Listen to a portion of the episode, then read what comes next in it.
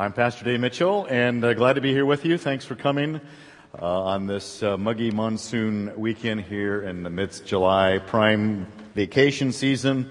But we're glad you're here and excited to be able to share together with you God's Word.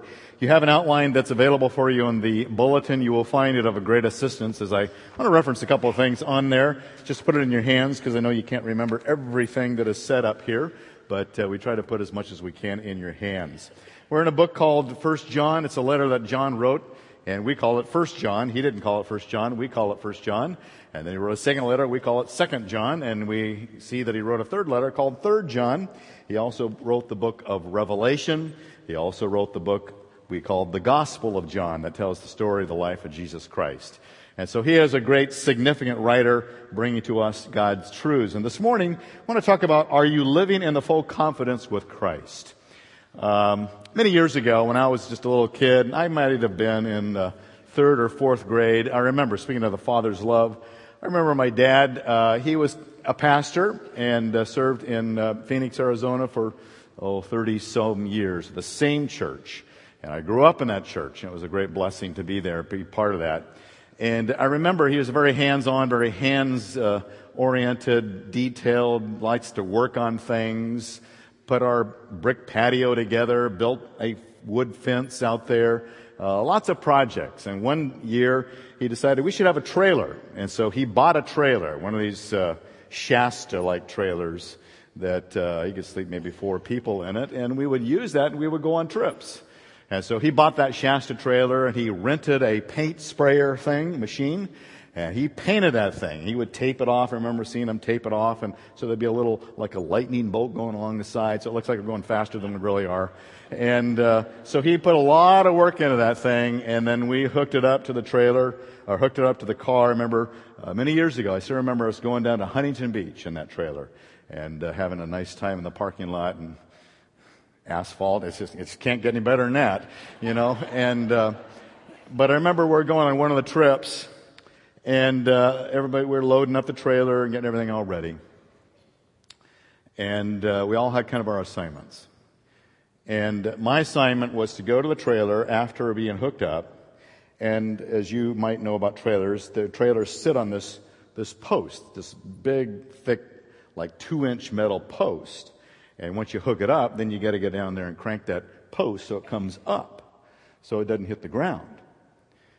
Well, um, everything was hooked up, and we're just pulling out of the parking lot. And, you know, the parking lots kind of go dip, and they go like that. And just as we were going out that parking lot, I still remember my dad saying, "David, did you remember to lift the post?" And then, bang! And I thought to myself, no, I didn't remember. I had one job, and I didn't do it. And when we hit that thing, man, it was a big, loud smack. And we went back, we stopped and looked at it, and the post was like this. It was like broken, like twisted.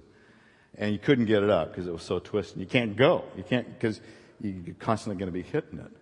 So somehow we maneuvered the trailer to a guy named Jerry in our church, who's a mechanic. And he had a blowtorch, and he was torching that thing and pounding that thing and torching that thing and pounding that thing until we finally got at least straight enough. We couldn't ever, we never did get it up high enough, but we got it high enough to at least take our trip. But I still remember watching Jerry torch it and pound it and try to get it right. And my dad watching this and thinking of all the work that he put into this thing to make it look nice, to have a vacation. And it would have been really easy for my dad to just simply stew at me and shame me and blame me, hold me accountable. You ruined our trip. You had one job. Why didn't you do it right? Been really easy for my dad just to really shame and blame and attack and diminish my character. But I still remember he never once did that. He says, well, let's just, let's just go get it fixed. That's okay. We'll get it fixed. And those are moments, you know, how long ago was that? That was like, what, twenty years ago? Uh, so it felt like yesterday, actually. Uh, but you have those moments, don't you, when you're, remember your childhood? Can you remember back then? Uh, you have those moments that are crystallized in your memory bank. And they begin to cause, like a stream of water, your emotional and psychological and mental well-being are triggered off of those things. And if it's handled well, then the pathway of water is just healthy and strong. But if something comes along and just shames and blames and weakens and tarnishes and injures and wounds the heart, then that stream of water starts taking a whole nother route. And everything it hits is impacted by it. There's a consequence. And so it takes me back that I'm thankful that I didn't have perfect parents. We're not perfect parents. But I had parents that were well enough to help me to be able to grow in ways that I needed to grow. And in that moment, I still remember those days, that moment, and that situation, my failure and my dad's response. It would have been really easy for me to lose confidence as a son, confidence in my relationship with a father, confidence that I have what it takes to do things right. Could have been a totally different path that could have come out of that one seemingly small incident of life. And over time, those things begin to have their consequences. And so with that in mind, I'm intrigued by what John is writing, confidence. He wants us to have confidence in a holy God that calls us to righteousness, but that we have confidence that we can still keep going before Him even when we fail, that He still wants us to have confidence. So let me read the text with that theme in mind. That's, I believe, where John is taking us on his route as he describes it in First John two twenty-eight. And again, this imagery that John has of us as children, that family theme that John constantly comes back to. He talks about fathers and young men and children. Here he describes it again in verse twenty-eight, two twenty-eight. Now, little children, that's us. We go to the Father. We are children of the Father. Abide in Him, or Jesus, so that when He appears, and here's this phrase where I I'm going to build the message on, we may have confidence, confidence, and not shrink away from Him in shame at His coming. John had a big emphasis on the second coming of Jesus. He thought He's coming any minute now. He says, I don't want you to live in a shame-based society as children of the Father. If you know that He is righteous, you know that everyone who also practices righteousness is born of Him. Again, the, this imagery of giving birth to these children, us, who are the children of the Father. See how great a love the Father has bestowed on us, that we would be called children of God. And such we are. For this reason, the world does not know us because it did not know Him. Beloved, now we are children of God. And it has not appeared as yet what we will be. We know that when He appears, again, second coming, He's coming back, we'll be like Him because we will see Him just as He is. And everyone who has this hope fixed on Him purifies himself just as He is pure. Everyone who practices sin also practices lawlessness, and sin is lawlessness. You know that He appeared in order to take away sins. And in Him there is no sin. Jesus is sinless. No one who abides in Him sins. No one who sins has seen Him or knows Him. Little children, make sure no one deceives you. The one who practices righteousness is righteous, just as He is righteous. And the one who practices sin is of the devil, for the devil has sinned from the beginning. The Son of God appeared for this purpose, to destroy the works of the devil. No one who is born of God practices sin because his seed abides in him, and he cannot sin because he is born of God. And then he concludes with this verse ten. By this, the children of God and the children of the devil are obvious. There's two families, children of God, children of the devil. Anyone who does not practice righteousness is not of God, nor the one who does not love the brother. And so let me break that down. I think that the, the theme that I see John playing off of is this beautiful theme of, of how we can have confidence, and then he builds on that. What Christ wants for us is to have full confidence in Him. Again, verse twenty-eight. Now little children, abide in Him so that when He appears we may have confidence, not shame-based Christianity, where we're always feeling we are, we are totally inadequate. God doesn't want us to live that way. And not shrink away from Him and shame at His coming. The word shrink and the word shame is the same word. So He says, I don't want you to shame away from Him in shame at His coming. So when you use the word two times in, in one little phrase, it's a significant part of what John is speaking to. He says, I don't want this shame and this guilt and I'm unworthy. I'm, I'm such a low life. I'm such a worm. He says, I don't want you to live that way with the prospect that He might come to you any day. Abide in Him. This word confidence, kind of an interesting word that I, when I looked at it, I thought, this doesn't sound like confidence. But the word made up a couple of words like pos in the Greek, meaning all, and uh, rhesis, which means to speak. All speech. And confidence for God is where I can, in boldness, speak to Him without fear of reprisal. Where I can go before Jesus, even as I fail, I may not have screwed up the post, as like whatever those things are for us, I can still go to the Father through the Son and have confidence and speak boldly and clearly and openly and honestly that these are the troubles, these are the problems, these are the issues, these are the things I'm talking and thinking about, Lord. He says, I want you to have full confidence to come with me with anything and tell me anything. There are a lot of us who grew up in homes where we couldn't tell our parents half the things we thought or did because we would be shamed if they knew. Well, God says, I want to know it all because I know it all. So I want you to have the ability to say it all to me. Unreservedly speak to that. Now, here's what I put on the digging deeper for your continuing education after today. I went through the Bible and found where that word confidence is used. Why is confidence so important? This, this is relevant in the, the mainstay of spiritual walk before God. But candidly, it's relevant if you're a parent or a grandparent, to help those little children up, John calls us all, to grow up with confidence in their relationship. Notice what confidence does. Just listed some of these as you see where the word is used. Confidence to overcome a world that undermines our lives and values. You notice the word is used with Peter in Acts four. Now as they observed the confidence of Peter and John and understood that they were uneducated and untrained men, they were amazed at these guys that didn't have no seminary education. They were amazed and began to recognize them as having been with Jesus. Suddenly, confidence gives me the capacity to speak boldly for the claims of Jesus. When I live in confidence, when my parents pass confidence to me, when God gives me that, I can speak boldly. Confidence before God when we lose heart. Ephesians three eleven, this was in accordance with the eternal purposes which He carried out in Christ Jesus, in whom we have boldness and confidence.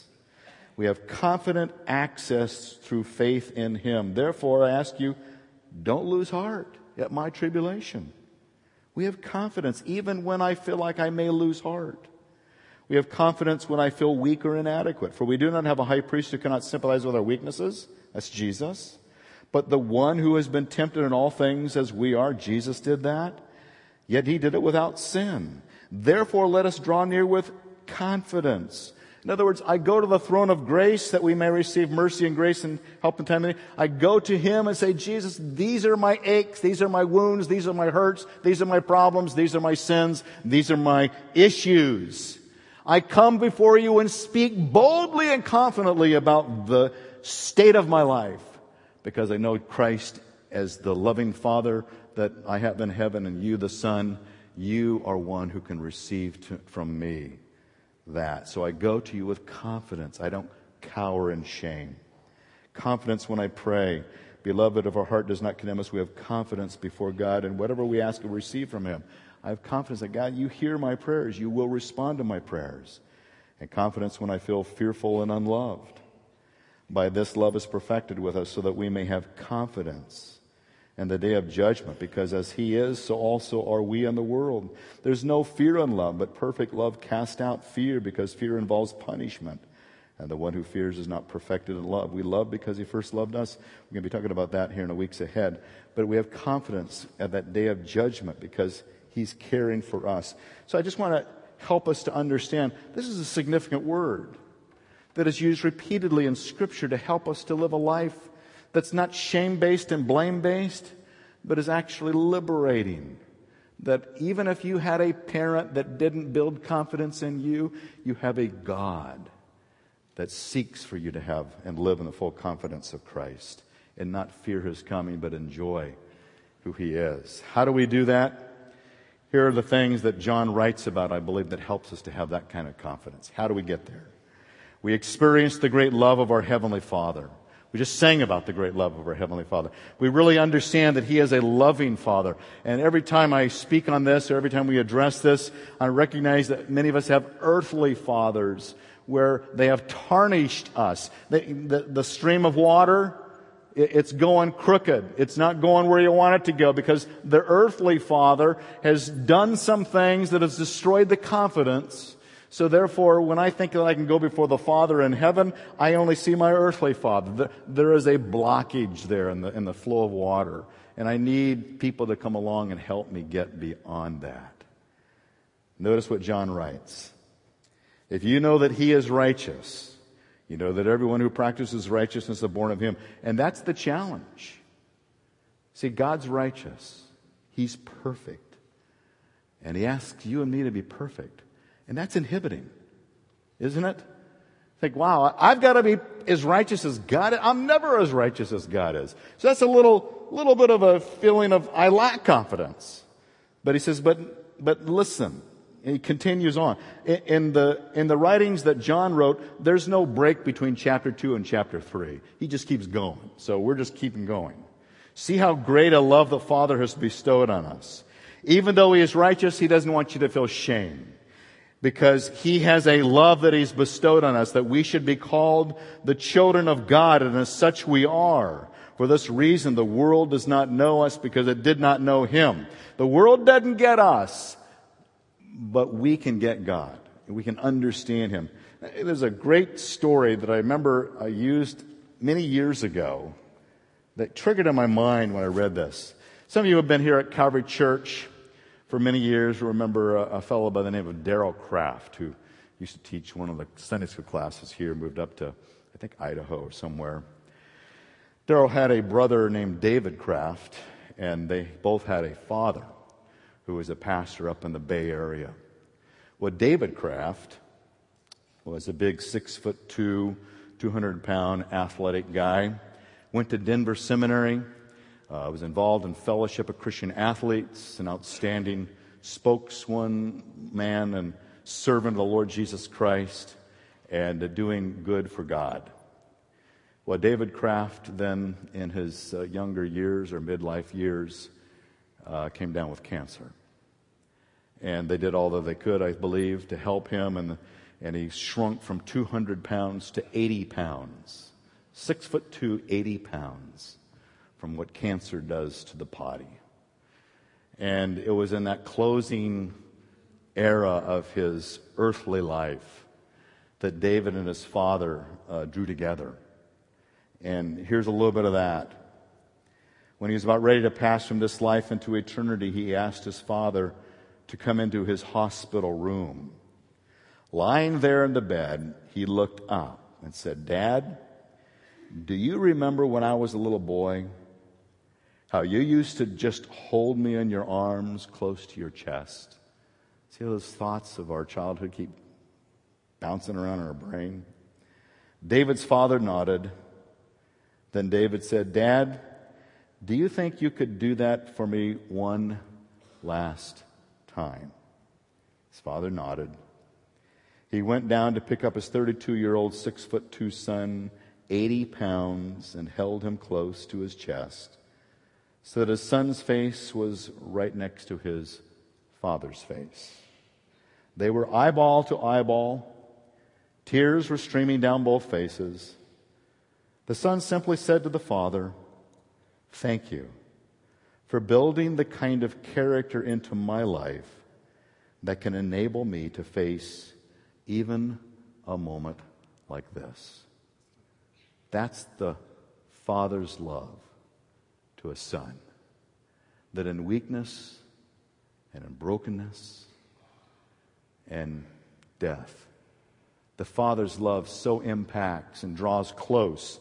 And the Father in heaven that Jesus, that John is speaking of, that Father in heaven wants to give to you and to me that same love. He doesn't want us to be inhibited by this relationship. He wants to come face to face, even tear to tear, that we would in confidence come and receive a love from Him that is not conditional but unconditional, that He never stops loving us, even when we fail. He He loves to continue that journey as we walk together with Him. So I encourage us to walk in that same kind of a loving relationship that He would help us with. Here are some of the things that comes from that verse. He gives us His righteousness through a spiritual birth. That's how much He loves us. We were born into His life. Everyone who practices righteousness is born of Him. He calls us His children, that we would be called the children of God. We are, we are His, we are His offspring. We have gained His inheritance. He, he has everything in heaven that he, we will gain from Him. We are part of a living trust of God's heaven. He invites us into a unique relationship and experience with Him. For this reason, the world does not know us because it did not know Him. It's unique in that, unlike the world, we get it, but they don't.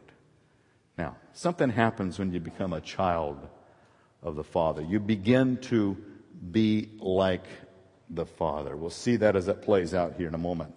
Here's a little baby. Anybody recognize who he is?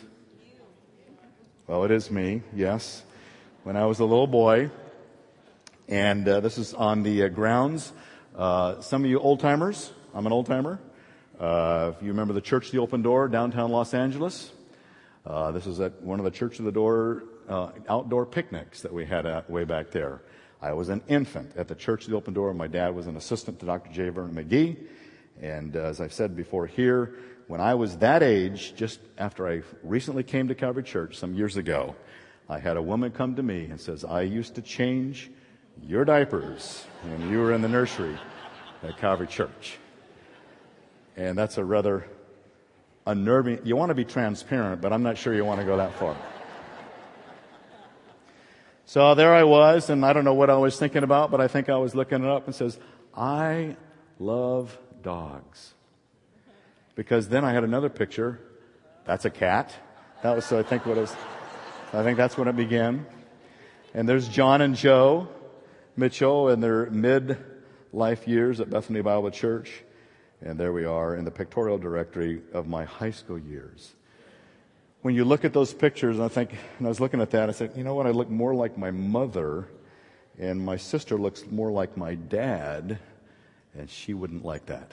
Um, but when you look at who you look like, you think you're going to become like them. I can't tell you how many times uh, we have my niece living with us, and my daughter say to me, you know, that's that sounded just like Granddaddy when you sneezed. You clear your throat just like Granddaddy did. You begin to get, don't you, you all been there, you know what I'm talking about. You, you begin to have some of those same qualities and characteristics and traits, and they're not necessarily good, but you, you capture them because you're a child of the parents. I'm a child of John and Joe. I am becoming more like them all the time. And in some ways that's wonderful, and there are other ways as well. And what God is saying is that you can have confidence because you should become more like the Father. In fact, that's where He takes us now. Because I want to live with this expectant hope to become more like Jesus. He is the one who makes me give birth. I have been born in Him. I grow in confidence before Christ so that He can heal my imperfections. Live with this expectant hope that He's coming back. And this is what He's talking about in verses two and three. So He builds on this becoming like the Father, like the Son. Beloved, now we are children of God. It has not appeared as yet what we will be. So we are born and we're growing. We haven't really got the finished product yet. We know that when He appears, when Jesus comes back, remember, John saw Jesus the first time. He ate with the resurrected Jesus. Jesus, they are told by the angels in Acts one that Jesus is coming back. John, the apostles, and the church in the first century, they all thought Jesus was coming back in their lifetime. That's what they believed. That's why Paul wrote First Thessalonians four. No, He's coming back. We don't know when He's coming back. Stop selling your stuff. He says, but we know that when he appears, we will be like him. See, we want to become more like him because he, we will see him just as he is. And everyone who has this hope fixed on him purifies himself just as he is pure. So have this hope fixed on the return of Jesus. He's going to take my imperfections and make them perfect. He's going to craft me to become more like him. And so therefore I am purifying myself. And what I like to say is that uh, getting ready to die, getting ready to die, we should do all that we can so that we have to change as little as possible, right? Purify yourself just as he is pure, so that the Holy Spirit and the fruit of the Spirit and the righteousness of Christ, it is so part of my life that God says, remember remember uh, on the Happy Days? Do you remember the show Happy Days? Oh, yeah. You remember anyone watch that? Oh, you're probably too pure to watch T V. But... Uh, Remember when Fonz, remember Fonz? Fonz would walk into the, the men's restroom at that, whatever that restaurant thing was. He walks into the restaurant, he takes his comb out, and he's going to comb his hair, and he goes, oh, good enough. Remember that? It's trivia, I know it's small. But, but it's that thing he walks in to try to make it better, and he says, it's as good as it's going to get. And I say for us in our character that we walk in the image of Christ, and he is constantly shaping us, and we have so much that is so much like him. We have this anticipation. You know, when uh, when I'm home and Joy's out and, and Joy's uh, coming home, I can always tell when the garage door opens. I'll tell you why, because we have this little Scottish terrier. Her name is Izzy. And Izzy can be laying on the couch. Izzy always gets the best spot on the couch. So I'm in my chair, and Izzy's on the couch. And then suddenly she'll perk up. Those Scotty tear ears that just perk up, and she's looking all around. I look over, what, what's going on? And she's, she looks down where the garage door is, and she's listening. And then the garage door goes up, the car door slams shut, the garage door goes down. She jumps on the, off the couch, runs all the way around to the hallway that takes you into the garage, and she stands there, and her little tail is going like this, you know, just like crazy.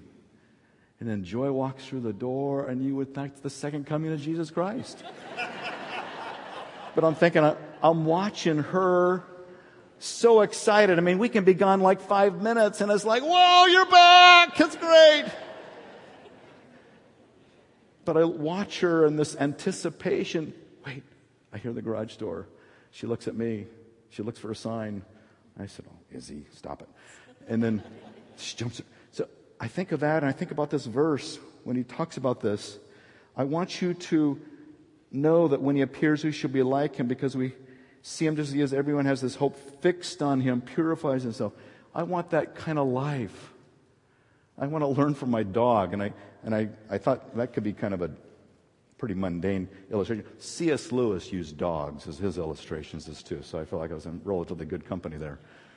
But I want to have that same hope and anticipation that when I see signs of the return of Jesus, that I say, Lord, is it now? Is it today?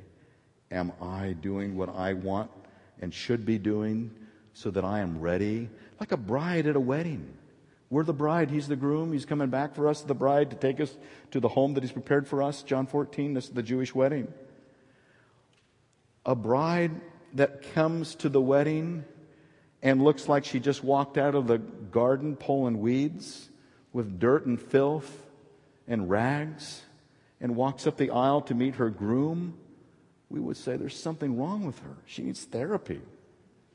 What does a bride do? She spends all this enormous sums of money for a dress she's going to wear once in her life. And then she comes because she wants to be ready for the groom. John is speaking to that. Purifying to be pure, to be perfect. Jesus said he'll come and do that. He'll transform this body of our humble state into conformity to the body of his glory by the exertion of power that he has even to subject all things to himself. He wants to make us perfect. Physically, we're not perfect yet, but spiritually, he wants this in process now. How to grow in our confidence. We recognize how sin destroys our confidence. We understand God's love for us. We anticipate Christ's return, and we get ready for that. But then there's this sin factor that destroys our confidence. Sin destroys confidence before God. First John three four. Everyone who practices sin also practices lawlessness. And sin is lawlessness. That's one of the definitions of sin. It's lawlessness. It's doing what I want to do, not what God's laws tell me to do. Let me put it, I was thinking about this, put it into a, a little bit different venue of thinking. Many of you are acquainted, uh, if you read anything on psychology or uh, relationships, there are any number of books on boundaries. You've got to have boundaries. We we hear that. And there's great validity to a lot of what is written. I was thinking about this, and I put this little phrase together. Lawlessness erases God's healthy boundaries for our growth. And so as kids, we grow up and, oh, we rebel. He won't let me stay out late. I've got a curfew. I can't drive the car when I want to. Got all these boundaries that parents put down. Why do they do that? Here's what a psychologist said why parents need boundaries. Then I want to put this into the frame of God's boundaries. Parents need to set boundaries because it teaches kids self-discipline. It keeps kids safe. It keeps kids healthy.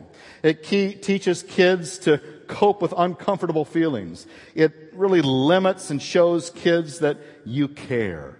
We do those things. If you're a good parent, you sort of have a sort of a natural, intuitive understanding of that, as well as maybe therapy and book reading that has taught you on that. We understand those things. Well, let's put that into the framework of God and His Word. What does God tell us about how we should live moral and pure lives? What are those things that I should not do? For example, you take the Ten Commandments and you put it up against this list. God says, don't commit adultery. Why shouldn't we commit adultery? Because it hurts me and it hurts someone else. And uh, when I refuse to commit adultery, it communicates that I care about my wife or my husband. You see, we have these, God built these boundaries for a reason, because He's a Father who bestows on us His love, and He gives to us a hope of purity in the coming of Christ. So He gives us boundaries of His laws. And now today, we have people who want to erode those laws, to take away those boundaries. Joy and I have friends, and we have seen, and you probably have too, but we've seen such horrendous results of kids and families that didn't have healthy boundaries, didn't say this is wrong and this is right, turned a blind eye to behavior that is inappropriate, and just refused to set healthy boundaries. And now people grow up in that context, and they don't know how to reason. They don't know how to do right and wrong. They don't know how to understand and have limitations and discipline in life. And there's an unhealthiness to the existence. So when God says sin is lawlessness, He's saying to us, I've given to you boundaries because I love you. I want to keep you safe. I want you to be healthy. I want you to grow up with self-discipline. I want you to understand that these things are for your good. I remember a long time ago when I was riding in the car with my dad, and we had a box of Oreo cookies sitting here. And it's like meth, you know. And I eat one, I, I just couldn't stop. I was practically eating the whole package of Oreos. You know, they come in these columns, you know. And then finally my dad looked over, and I've never seen him do this before. He says, David, stop already. I was just gorging myself with Oreos. I was just blindly oblivious to the destruction of of cancer-causing chemicals of all the, whatever that white stuff is, you know. Why did my dad do that? He says, David, it's unhealthy. It's not good for you. I'm going to stop you. Because it's better for you if I set a boundary. So he... he He doesn't let me, he, I could go on and on about all the times He's stopped me and boundaries. And, and I say, well, thank you, John Mitchell, that you're a father that understood that lawlessness is sin. And lawlessness breeds destruction. So remember that when you have the challenge of people saying, oh, God just wants to take my fun away. He wants to keep things from me. He doesn't love me. He doesn't allow me to do this. I can't do that. I want to do this. We begin to reinterpret Scripture so that I can do what I what God says don't do. And, and when I do what God tells me not to do, it leads to further destruction. So sin is lawlessness, but God loves us by giving us boundaries, spiritual boundaries. How to grow in our confidence? You ask Jesus to take away your sins. Then you abide in Christ to remove and to remain sinless. God wants us to just to take the simple pleasure, and this is so basic to us. You know that when He appeared to take away sins, in Him there is no sin. No one who abides in Him sins. No one who sins has seen or knows Him. None of us are sinless. But what He's saying is that when you ask Jesus to take away your sins, say, God, I'm a failure, I have sinned in my thought or in my deeds. I did things I should not have do, done. Forgive me. Jesus takes that sin away, and it's like it never was there. And there are not some sins He says, oh, I'm going to make you suffer for that one. You know, that, that's really a nasty one. I'm going to really lower the boom on you. I'm, I'll take it away in about a month. And then once you've suffered enough, I'll, no. He says, oh, I love to take away. I, I died to take away. I cost me my life to take away those sins. But then I need to abide in Him, stay close to Him. Thinking about parent and childing, childhood. Imagine you're a uh, junior in high school and you just got your card and you're taking this girl out on your first date or your tenth date or your twentieth date. And you go to a, a park and it's dark and it's just the two of you. Bad things can happen, right? But imagine you on your twentieth date and you're taking your girlfriend out on a date and you're, you go to the park and your dad's sitting in the back seat. Do you think the you think it, it would change? You think the behavior would change? You bet it would. I know it would have been for me. Well, He's talking about that. Abide in Him. Jesus is right there.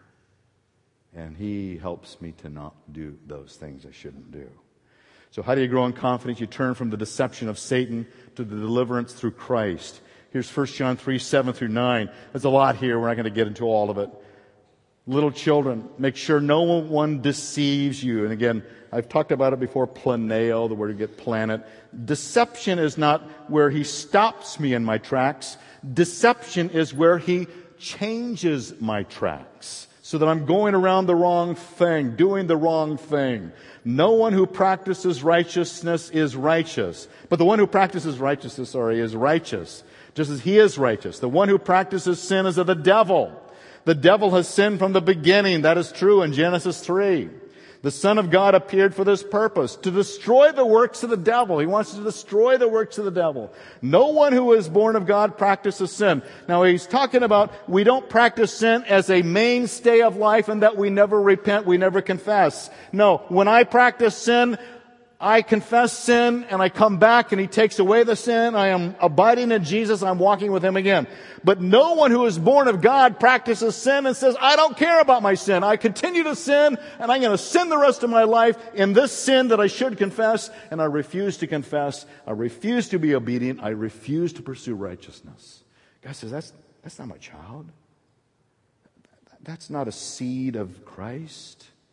Doesn't have my spiritual genes in him. Something wrong there. Because the seed abides in him. He cannot sin. He is born of God. I should look more and more like the Father. That's what he's talking about. So I put on the back side, and I don't have time to go through it, but I just want to draw your attention to it. What are some of the works of the devil? In the bottom half of this, I hope that you will take the time to read through, and based on these scriptures, for example, just uh, just one. The very first one in Genesis three one, I've talked about this before. The work of the devil is to, number one, question the truthfulness and relevance of God's word, and then in quotes after that, I quote the very first words Satan is ever recorded to have said, indeed did God say. Aren't we living in those times? I want to do this. God didn't mean that. You're interpreting it wrong. God didn't say that. I can do whatever I want to do. That's that's how he deceived Eve. Eve yeah, God never said you shouldn't eat from that apple, that tree, whatever. You you can do whatever you want to do. You'd be like God if you do it. It's a good thing. It's a good thing for you. God's holding out on you. the very first work of Satan, and then you can read the rest there. These are the ways that he works. And the more you understand how he works, the more you understand his deception, and we avoid it. And then finally, we need to grow. So I asked the question, so who's your daddy? First John three ten. By this the children of God and the children of the devil are obvious. Anyone who does not practice righteousness is not of God, nor the one who does not love his brother. We'll talk about loving your brothers next week. But here you have the children of God and the children of the devil. And who do we look most like? Do you have the Father in heaven as your heavenly Father? Because you're either of the heavenly Father through Christ, or you're of the devil. Notice that he doesn't sort of have this middle zone where I'm sort of sort of with the devil, but sort of with Jesus. I'm sort of spiritual, sort of religious, sort of sort of this middle gray ground of religious type spirituality, but not really saved. And not, maybe I'm saved. I don't. No, it's clear. There are two camps. There are two families. You're either in the family or you're not. Jessica and Kirsty are either our children or they're not, and they're clearly our children. We can't stop them from being our children. They are our children. They don't wonder, am I a child of David and Joy Mitchell? I, I don't know. No, they know that. When you're a child of God, when you're saved, you know you're a child of the Father. You know that. John says that in First John. These things I've written to you in order that you might know that you're born again. So I'm asking, who's your daddy? Are you a child of the Father in heaven? Or if not, then you're the child of the devil. And you may not like that. Not choosing to not believe something doesn't make that thing untrue. So I invite you, if you don't know that you're a child of the Father through Christ, taking away your sins, trusting in Him, having full confidence that when He comes, you'll be purified as He is pure. If you don't know that, I want to invite you to know that so that you become like your Father. This is why I was intrigued by this picture. Here's Matt Doane and his dad. When you see those two together, you say, wow, father, son, right? They look so much. And here's Matt with his son, passing it on. I want us to know that we're of the Father. So let me pray and invite any who'd like to believe in Jesus now. Help us, Father, as we come before you now.